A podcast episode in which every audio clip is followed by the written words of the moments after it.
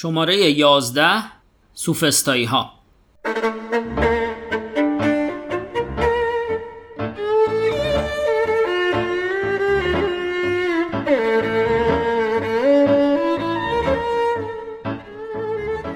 وزوز خرمکه از تلاش ماست برای شناخت تاریخ فلسفه غرب.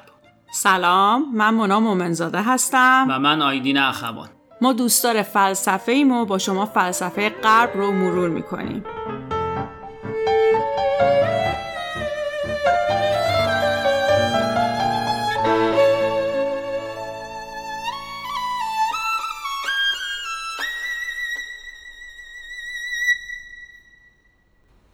400 500 سال قبل از میلاد مسیح یه استادی بود تو شهر آتن که همه کارشو خیلی قبول داشتن و دستمزد خوبی هم برای آموزش شاگرداش می‌گرفت. یه جوون مشتاق و بیپولی هم بود که خیلی دلش می‌خواست از دانش این استاد بزرگ بهره ببره.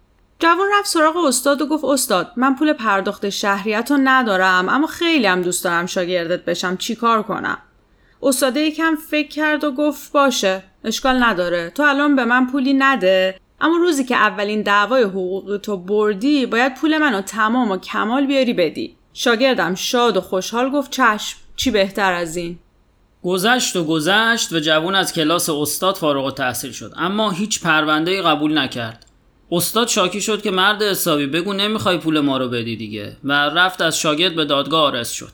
اینجا بود که قضیه جالبترم شد. شاگرد سابق می‌گفت به هر حال من پولی بهت نمیدم. حالا چطور؟ خب اگه تو پرونده شکایتی که ازم کردی برنده بشم یعنی دادگاه به نفع من رأی بده که خب پولی نباید بهت بدم طبق رأی دادگاه. اگرم ببازم که طبق اون شرطمون هیچ دعوای حقوقی هنوز برنده نشدم که بخوام پول کلاس رو بهت بدم. پس برو هر کاری می‌خوای بکن. استاد که دید انگار شاگرد خوبی تربیت کرده گفت نه خیر جوون ماجرا به همین سادگی هم نیست. اگر شما تو دادگاه ببازی که طبق رأی دادگاه باید پول ما رو برداری بیاری بدی. اگرم برنده بشی تو دادگاه که طبق توافق بازم باید پول ما رو برداری بیاری بدی. پس شما برو فکر پول باش. من دیوونه نکن پول من بهم بده دیگه. برو ماشین تو بفروش. نو خدا می‌ذاری زیر پرسا. با این لامصب لیزینگ نمیشه فروختش که. به من چه تکلیف ازدواج؟ من چی میشه ببین پول منو جور کن. پول منو هر چی زودتر جور کن بهم بده. من شو. ببین نخوای پول منو بدی رسوای عالمت می‌کنم ها به خدا به همه میگم دلت بیاد بزنی سرتو می‌برم. پولتو میدم دیگه اسمتو نمیارم. خواستم شخصیت اصلی تو بفهمم. دیدار ما به قیامت. تا قیامتم بکشه من پولمو می‌گیرم. این استاد سخنوری کسی نبود جز پروتاگوراس اولین و مهمترین فیلسوف سوفستایی. سوفیستا یا سوفستایی کسایی بودن که استدلال و فلسفه رو به شغل و منبع درآمد تبدیل کردند. دقدقه اونا حقیقت یا فهم چرایی و چگونگی چیزا نبود. با هر استدلال و هر حرفشون فقط دنبال یه چیز بودن. اونم پیروزی توی بحث. حتی اگه این پیروزی به قیمت قربانی کردن حقیقت یا فریب دادن طرف مقابل و مخاطبا باشه.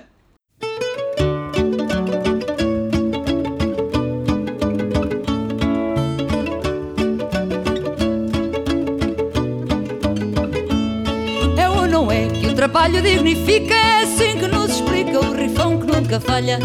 É ou não é que diz tu toda a verdade, é que só por dignidade no mundo ninguém trabalha.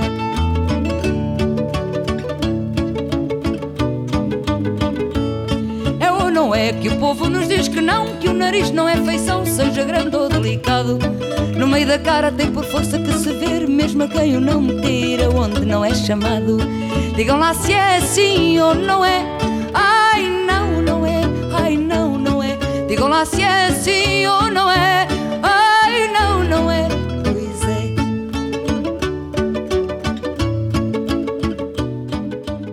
ما الان تو یونان قرن پنج قبل از میلادیم که جمهوری آتن بعد از جنگ با ایران و پیروزی تو این جنگ تازه داشت دموکراسی رو تجربه می‌کرد.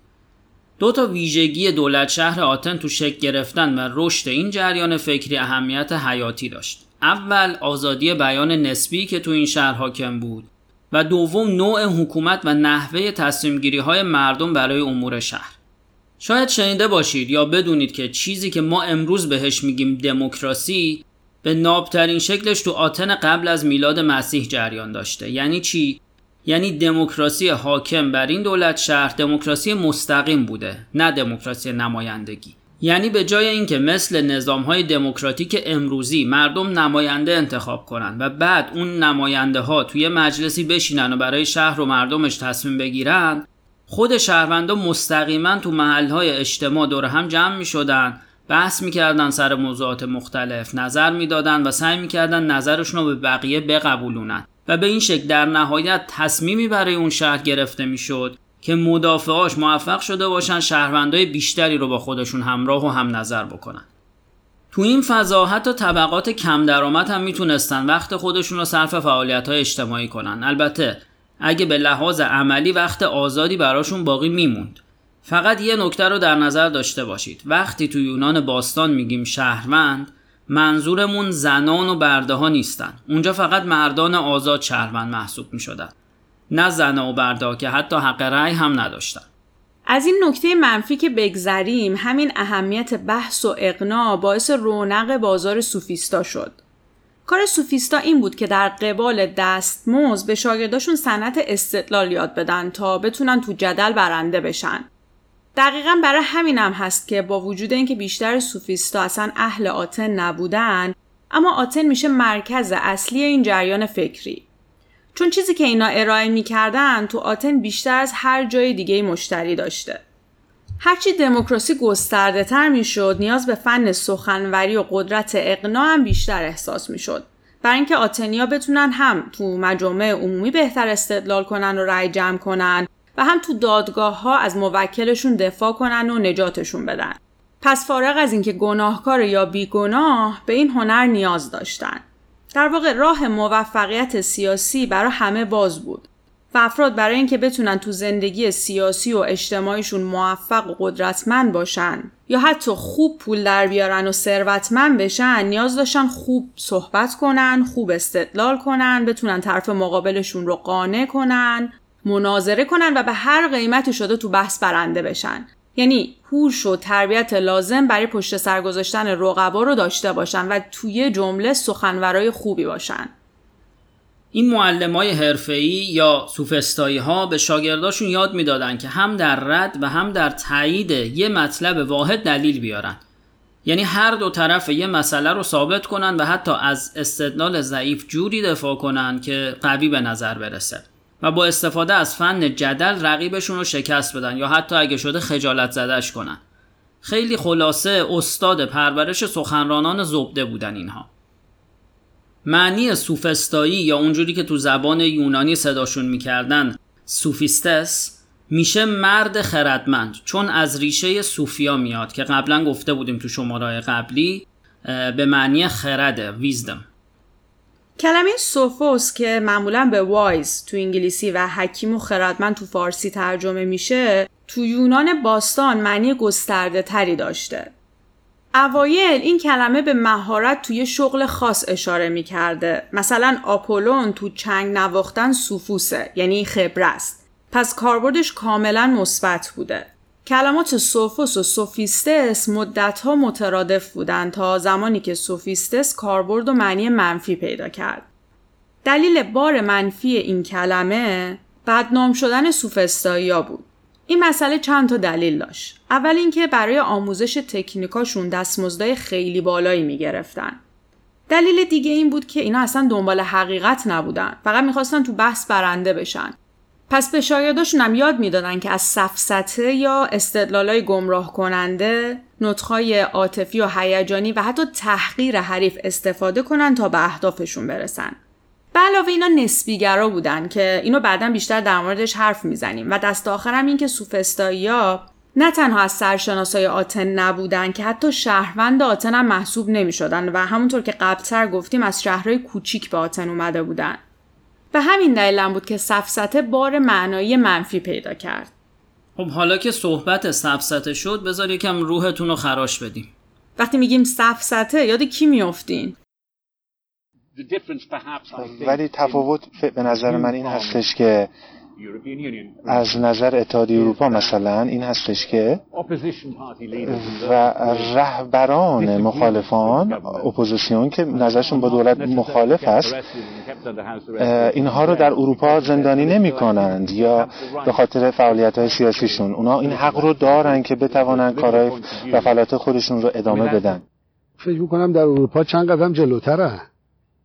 دولت ها اجازه نمیدن که اصلا اپوزیسیونی شکل بگیره. کسانی که رجوع مسائل اساسی اروپا اظهار نظر می‌کنن که تو زندانن. مثلا الان مسائل امروز منطقه ما و جهان همه بر پایه جنگ دوم جهانی بنا شده. آیا تو اروپا می‌تونن راجع به حقایق جنگ دوم جهانی چیزی بنویسن؟ یا راجع به سیستم حاکم اقدامی بکنن؟ حتما نمی‌تونن. اما در ایران چرا از طریق قانونی اعتراض کردن؟ رستگی هم شد. اما بعضی دانشمندان به خاطر اظهار نظر تاریخی در اروپا زندانه Okay, that's, an, that's a completely different uh, line of, of questioning.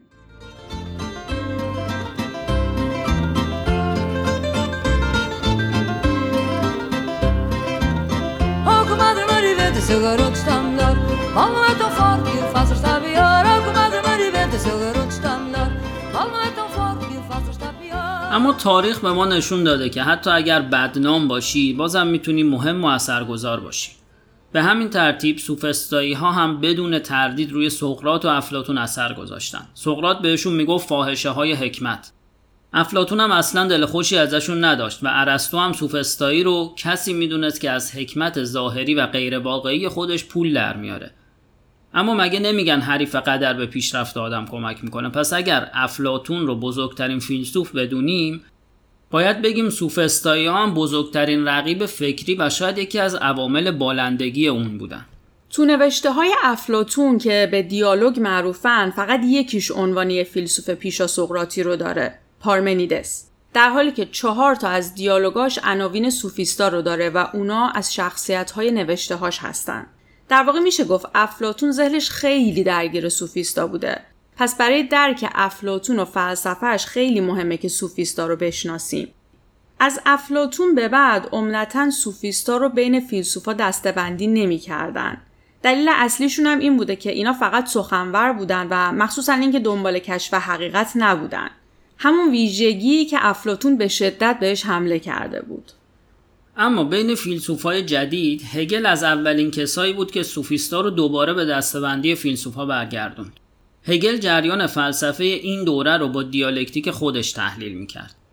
از شماره های قبل یادمون میاد که فیلسوفای پیشا سقراطی چه شکلی جهان رو بررسی می‌کردن و هر کدوم دنبال ماده بنیادین کائنات یا آرخه خودشون میگشتن اما سوفیستا توجهشون رو از عناصر طبیعی به جنبه های انسانی زندگی معطوف کردن یعنی تمرکزشون رو گذاشتن روی مشکلات عملی زندگی روزمره مردم و جوامع. پس هدف اصلی اینا عملی بوده نه مثل پیشا سقراطیان نظری. هگل در مورد جنبش سوفستایی معتقد بود که این حرکت در واقع آنتیتز فلسفه پیشا سقراطی بوده. مخصوصا تحولی که این فلسفه بعد از مکتب الا و پارمنیدس به خودش دیده بود. تحولی که داشت رو با خطر شکاکیت محض روبرو می‌کرد. هگل می‌گفت که سوفستایی وقتی دیدن با وجود نظرات پارمنیدس چندان حقیقتی تو جهان طبیعی برای شناخت باقی نمونده مرکز توجه رو از طبیعت به انسان تغییر دادن. یعنی در واقع این شکلی هگل میگه که سوفستایی ها ایدئالیستای سوبژکتیو هستن. یعنی چی؟ یعنی اصالت رو به فکر به ایده به ذهن انسان میدن و عملیت براش در نظر می‌گیرن. به این معنی که از نظرشون حقیقت فقط ذهن و محتویات اونه. و خب تز پیشا سقراطی ها و آنتیتز سوفیستا منجر به پیدا شدن سنتزی شد که فلسفه ارسطو و افلاتون بود.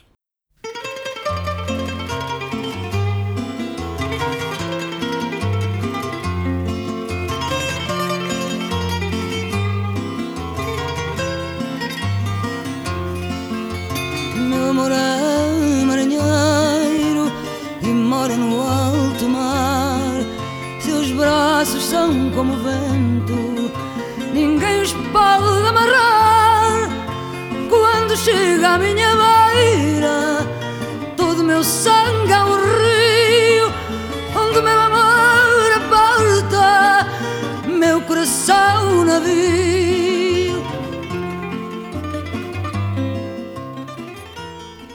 سوفیستا خیلی مطلب ننوشتن یا اگرم نوشتن چیز زیادی ازشون باقی نمونده اصلی ترین منبع ما هم ازشون نوشته های افلاتونه که خب توضیح دادیم چندان خوشش نمی اومده از اینا و نیشدار در این توصیفات رو در موردشون به کار برده.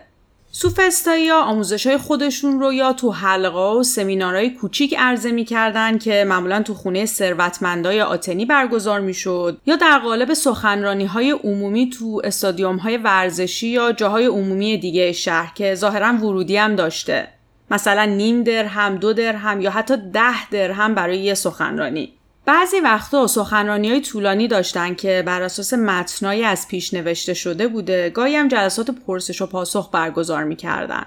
بعضیا انجمن آتن رو متهم می‌کردن که بیشتر مثل شنونده های سخنرانی سوفیستا عمل می‌کنن تا تصمیم گیرندگان جدی شهر.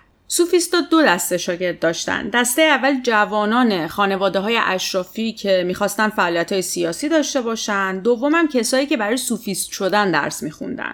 سوفستایی با آموزش و سخنرانیاشون پیشگام چیزی بودن که بهشون میگن اصر روشناندیشی یونان.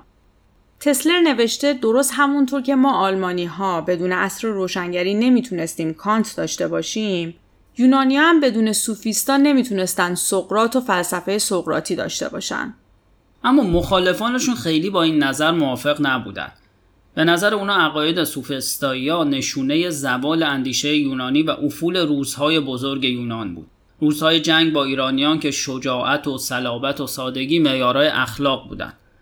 اما حالا تحت تعلیمات سوفیستا نسل جوان بیشتر دنبال تجمل هستند شهوت پرست شدن و بی اخلاق شدن و زمانه زمانه ای شده که تشخیص حق از باطل دشوار شده.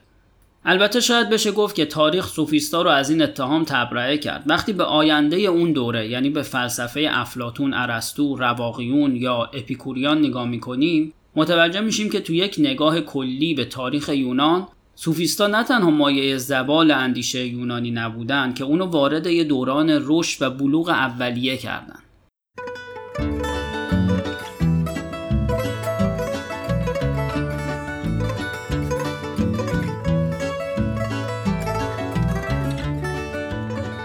Foi no domingo passado que passei à casa onde vivia a Mariquinhas. Mas está tudo tão mudado que não vi nenhum lado estas janelas que tinham tabuinhas. Do resto, do chão ao telhado, não vi nada, nada, nada que pudesse recordar-me a Mariquinhas. E há um vidro pegado e azulado onde havia as tabuinhas.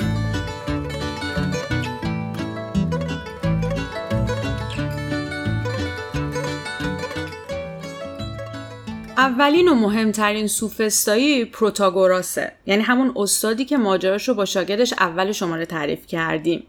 یادتونه گفتیم سوفسطایی اغلب اهل آتن نبودن. پروتاگوراس هم به همین شکل متولد آبدرا بود و بعدا به آتن مهاجرت کرده. پروتاگوراس معتقد بود هر بحث یه مبارزه لفظیه که تو اون باید به حریف پیروز شد.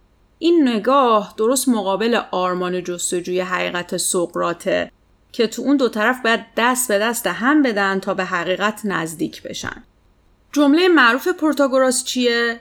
انسان معیار همه چیزه که البته جمله کاملش اینه. انسان معیار همه چیز است. هم معیار هستی چیزهایی که هستند و هم معیار نیستی چیزهایی که نیستند. اگر تو این جمله دقت کنیم مشخصه که در واقع داره به باورهای فیلسوفان پیشا سقراطی حمله می‌کنه. که فکر می‌کردن می‌تونن به حقیقت برسن. حقیقت از نظر پروتاگوراس نسبیه. مثلا اگر من و مونا سر یه موضوع خاص اختلاف نظر داشته باشیم بر حسب افکارمون، احساساتمون، اعتقاداتمون و فرهنگمون ممکنه حق با هر دوی ما باشه. یعنی هر انسانی هر جوری فکر می‌کنه همون فکر براش درسته. این حرف یه جنبه شخصی به حقیقت میده. در واقع پروتاگوراس باور داره که حقیقت عینی وجود نداره بلکه حقیقت اون چیزیه که من فکر می‌کنم درسته. همه چیز نسبیه و به عوامل مختلفی مثل فرهنگ و باور و زمان بستگی داره.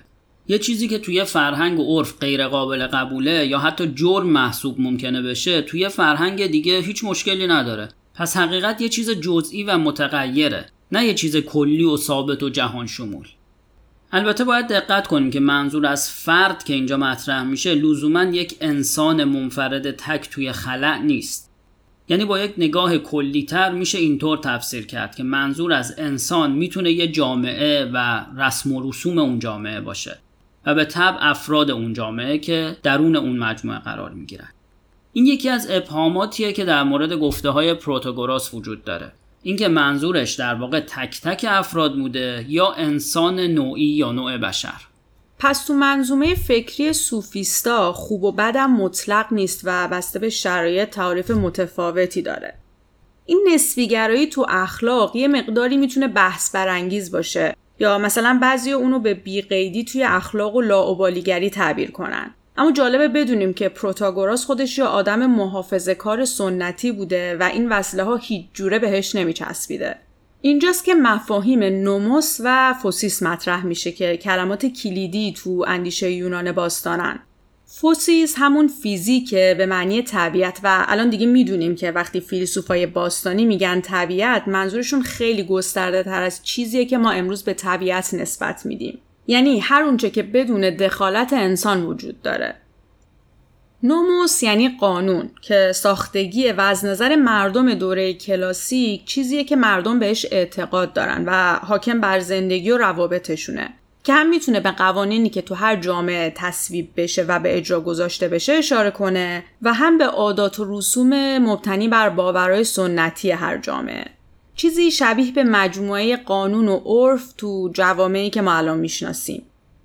نویسنده قبلی ضرورتا نوموس و فوسیس و ناسازگار رو تو تضاد با هم نمی‌دونستن اما آگاهی یونان باستان به سمتی پیش رفت که تو جو فکری قرن پنج قبل از میلاد این دوتا مفهوم رو مقابل هم قرار داد و نوموس و فوسیس مانعت جمع شدن.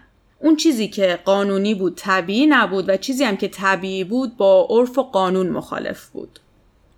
شاید یادتون باشه که دموکریتوس می‌گفت به گمان ما شیرین به گمان ما تلخ ما حالا وارد دوره ای شدیم که مفاهیم انتظایی مثل عدالت، ظلم، حق و باطل که موضوع اخلاقا هم تو نسبت با عقیده ما و بر اساس توافقات و قراردادهای ما وجود دارن.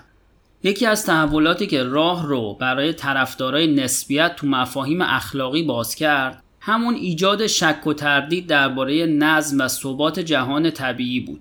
همین که علل و توضیحات الهی برای این پدیده ها کمرنگ شدن و به مرور حذف شدن این شد که دیگه می‌شد ادعا کرد که برخلاف اعتقادات پیشینیان قانون و معیارهای اخلاقی منشأ الهی ندارند و فقط از باورها و نظرات عمومی مردم برساخته میشن و در واقع این انسان ها هستند که قوانین رو به همدیگه تحمیل می‌کنن. یا در بهترین حالتش انسان ها سر محدودیت آزادیشون با هم به توافق می‌رسن. فرض بگیرید که این اصل رو تو بحث دین به کار ببندیم. آیا خدایان بر اساس فوسیس وجود دارن؟ یعنی واقعا وجود دارن یا بر اساس نوموس یعنی بر ساخته اجتماعن یا برای مثال در مورد مفهومی مثل تصاوی و برابری آیا تسلط یه فرد به فرد دیگه یعنی بردهداری یا یک ملت به یه ملت دیگه یعنی استعمار یه امر طبیعی و ضروریه یا فقط از نوموس ناشی شده و ساختگیه؟ تو موضوع خدایان خود پروتاگوراس agnostic ه. یعنی میگه آدم نمی‌تونه بدونه که خدایان وجود دارن یا نه. چون عمر انسان کوتاهه و از طرف دیگه مسئله خدایان هم مبهم و پیچیده است. همین نظر کافی بود که مردم آتن ازش عصبانی باشن و بالاخره کتاباشو بسوزونن و به مرگ محکومش کنن. پروتاگوراس هم که دید هوا پسه جونش رو برداشت و سوار کشتی شد و از شهر فرار کرد. اما کشتی گرفتار طوفان شد و پروتاگوراس با اون همه توانایی استدلال و جدل تو دریا غرق شد. پروتاگوراس باور داشت که فضیلت رو میشه آموزش داد. هرچند تو این مورد خیلی هم بیطرف نبوده چون مدعی بود که خودش می‌تونه فضیلت رو یاد بده و بابتش هم پول می‌گرفته دیگه. خب میشه اینجوری گفتش که به فکر business ش بوده وقتی داشته این حرف رو می‌زده.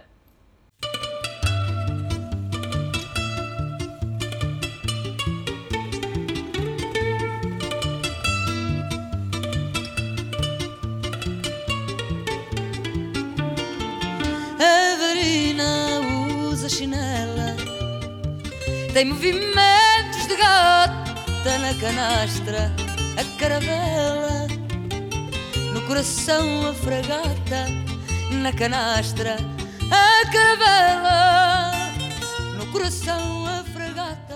یکی دیگه از سوفستایای مشهور گورگیاسه گورگیاس اهل سیسیل بود و از قرار شاگرد امپدوکلس که به عنوان سفیر شهرشون به آتن مهاجرت می‌کنه. پروتاگوراس می‌گفت همه چیز درسته و هر چیزی خود حقیقته اما گورگیاس خیلی باهاش موافق نبود.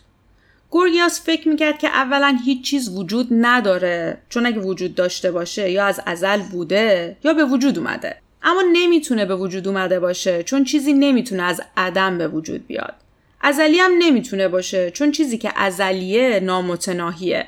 و چیزی هم که نامتناهیه نه می‌تونه تو خودش باشه نه جای دیگه. دوما اگر چیزی وجودم داشته باشه نمی‌تونیم بهش معرفت پیدا کنیم ادراکش کنیم و نمی‌تونیم بشناسیمش.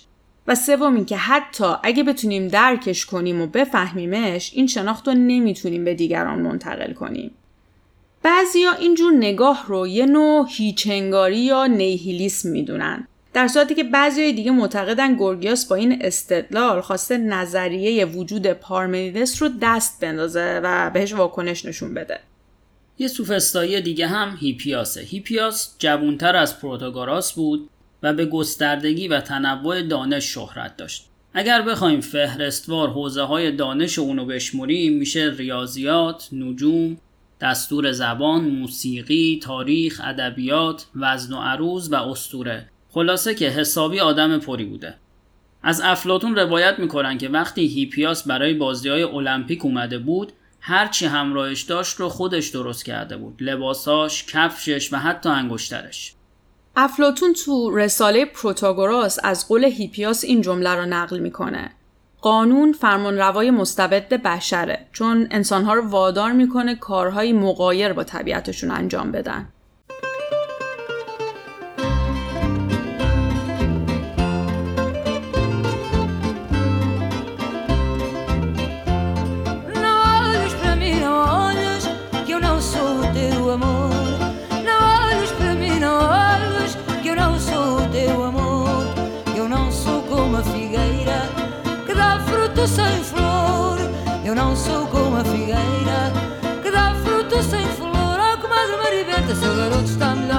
Mal não é tão forte que o faça está pior. Oh, comadre Maribenta, seu garoto está melhor. Mal não é tão forte que o faça está pior.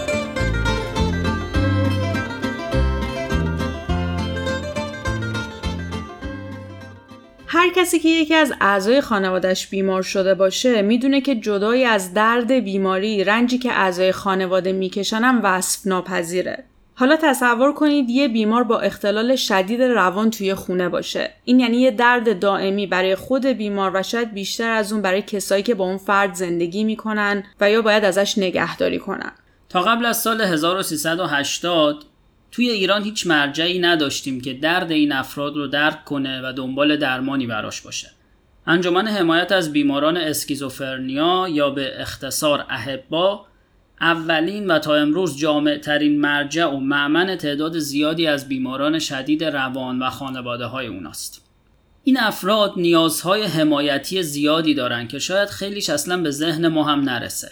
انجمن احبا بعد از سالها تلاش موفق شده چند سال قبل مرکز توانبخشی برای اینها دایر کنه و به مرور مراکزی رو تو بعضی شهرهای دیگه هم ایجاد کنه تا شاید بتونه تا حد امکان حمایت های روانی و مادی از این بیمارا و خانواده هاشون انجام بده. انجمن احبا یه مؤسسه مستقله خدماتش کاملا رایگانه و صرفا با کمک هایی که جذب می‌کنن منابعشون رو برای کارهای بزرگی که تا امروز انجام دادن تعمین می‌کنن با خانم دهباشی مدیرعامل انجمن اهبا که از ابتدای تأسیس اون نقش اساسی داشته و همراه این بیماران و خانواده هاشون بوده در این مورد حرف زدیم و ازشون خواستیم مختصری در مورد فعالیت هاشون و راه های کمک به این فعالیت ها برامون توضیح بدن. سلام. در مرکز توانبخشی تلاشمون بر اینه که با استفاده از انواع توانبخشی ها بتونیم در واقع روی توجه و تمرکز این عزیزان کار کنیم و بعد از اون در جهت شناخت علاقمندی و استعدادهای اونها تلاش میشه و بعد از شناسایی این علاقمندی به شکل حرفه‌ای با استفاده از مربی های مجرب بتونیم توی زمینه حرف آموزی هم کمکشون بکنیم. اینجا در کنار هم اون دوستی رو تجربه می‌کنن رفاقت رو با هم یاد می‌گیرن و همه اینها چیزهایی هست که در واقع این عزیزان به واسطه بیماری سالها ازش محروم بودن و به همین شکل خانواده هاشون درگیر بودن و همیشه باید خونه بودن و مراقب این عزیزان. و ما کمک هایی رو که از مردم از جامعه می‌خوایم اولین مرحله اینه که این بیماری رو بیشتر بشناسن. این دیدن رفتارهای غیرعادی باعث نشه که ما این افراد رو مسخره بکنیم و اجازه بدیم که این عزیزان راحت توی جامعه در کنار ما زندگیشون رو بکنن. بعد اینکه اگر واقعا فرصت های شغلی وجود داره با انجمن ما تماس بگیرن به ما معرفی بکنن که این عزیزانی که بهبود یافتن رو ما بتونیم معرفی بکنیم. اینها به عنوان معلول چون شناخته میشن حمایت هایی هم از طریق قانونی به کارفرماها میشه برای به کار گماردن این عزیزان و کمک های دیگه ای که می‌تونن رو انجامن بکنن بعد جایی که ما برای تهیه هزینه دارو و درمان و همینطور سبت های معیشتی که به عزیزانی که هم تهران هستن هم دفاترمون که توی سیستان بلوچستان و جیرفت هست نیاز داریم که به این اینها کمک بکنیم به خصوص تو شرایطی که امروز هست و همه به نوعی دچار مشکلات اقتصادی هستن این عزیزان به مراتب بیشتر از بقیه مشکل دارن و می‌تونن از طریق کمک های نقدی یا غیر نقدی ما رو کمک بکنن که ما بتونیم به این عزیزان خدمت بکنیم. انجمن با هم یه وبسایت فعال داره و هم صفحه اینستاگرامشون فعاله. اگر دوست داشتید در مورد فعالیتاشون بیشتر بدونید یا اینکه بدونید که چطور می‌تونید بهشون کمک بکنید آدرس وبسایت و صفحه اینستاگرامشون رو حتما براتون توی توضیحات این شماره می‌ذاریم که بتونید دنبال بکنید و با فعالیت هاشون بیشتر آشنا بشید.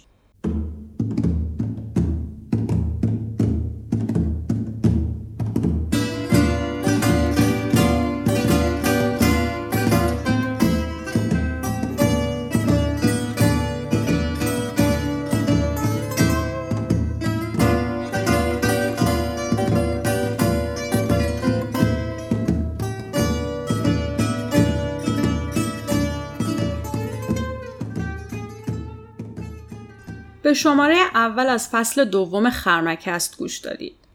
فاصله که بین شماره آخر از فصل اول و این شماره ایجاد شد از چیزی که فکر می کردیم و برنامه ریزی کرده بودیم بیشتر شد. از این بابت از شمایی که منتظر موندین عذرخواهی می‌کنیم ولی خب بعد بپرسیم که این روزا چی رو حساب و برنامه پیش میره. روزایی رو تجربه می‌کنیم که بیشتر از هر زمان دیگه ای آگاهی و رفتار مسئولانه تو زندگیامون نقش داره. پس از هر کسی که به خرمکست گوش میده خواهش می‌کنیم با آگاهی و مسئولیت بیشتر از قبل از خودتون و عزیزانتون مراقبت کنیم. از رعایت کردن نکاتی که لازمه خسته نشید چون دیگه خیلی وقت به همون ثابت شده که ما مردم کسی جز خودمون رو نداریم. پس به فکر هم باشیم و مراقب هم. تو شماره بعد از خرمگس آتن میگیم. و از وزوزهاش که اونقدر اسب کرخت سیاست آتن رو آزار داد که سر خودش رو به باد داد.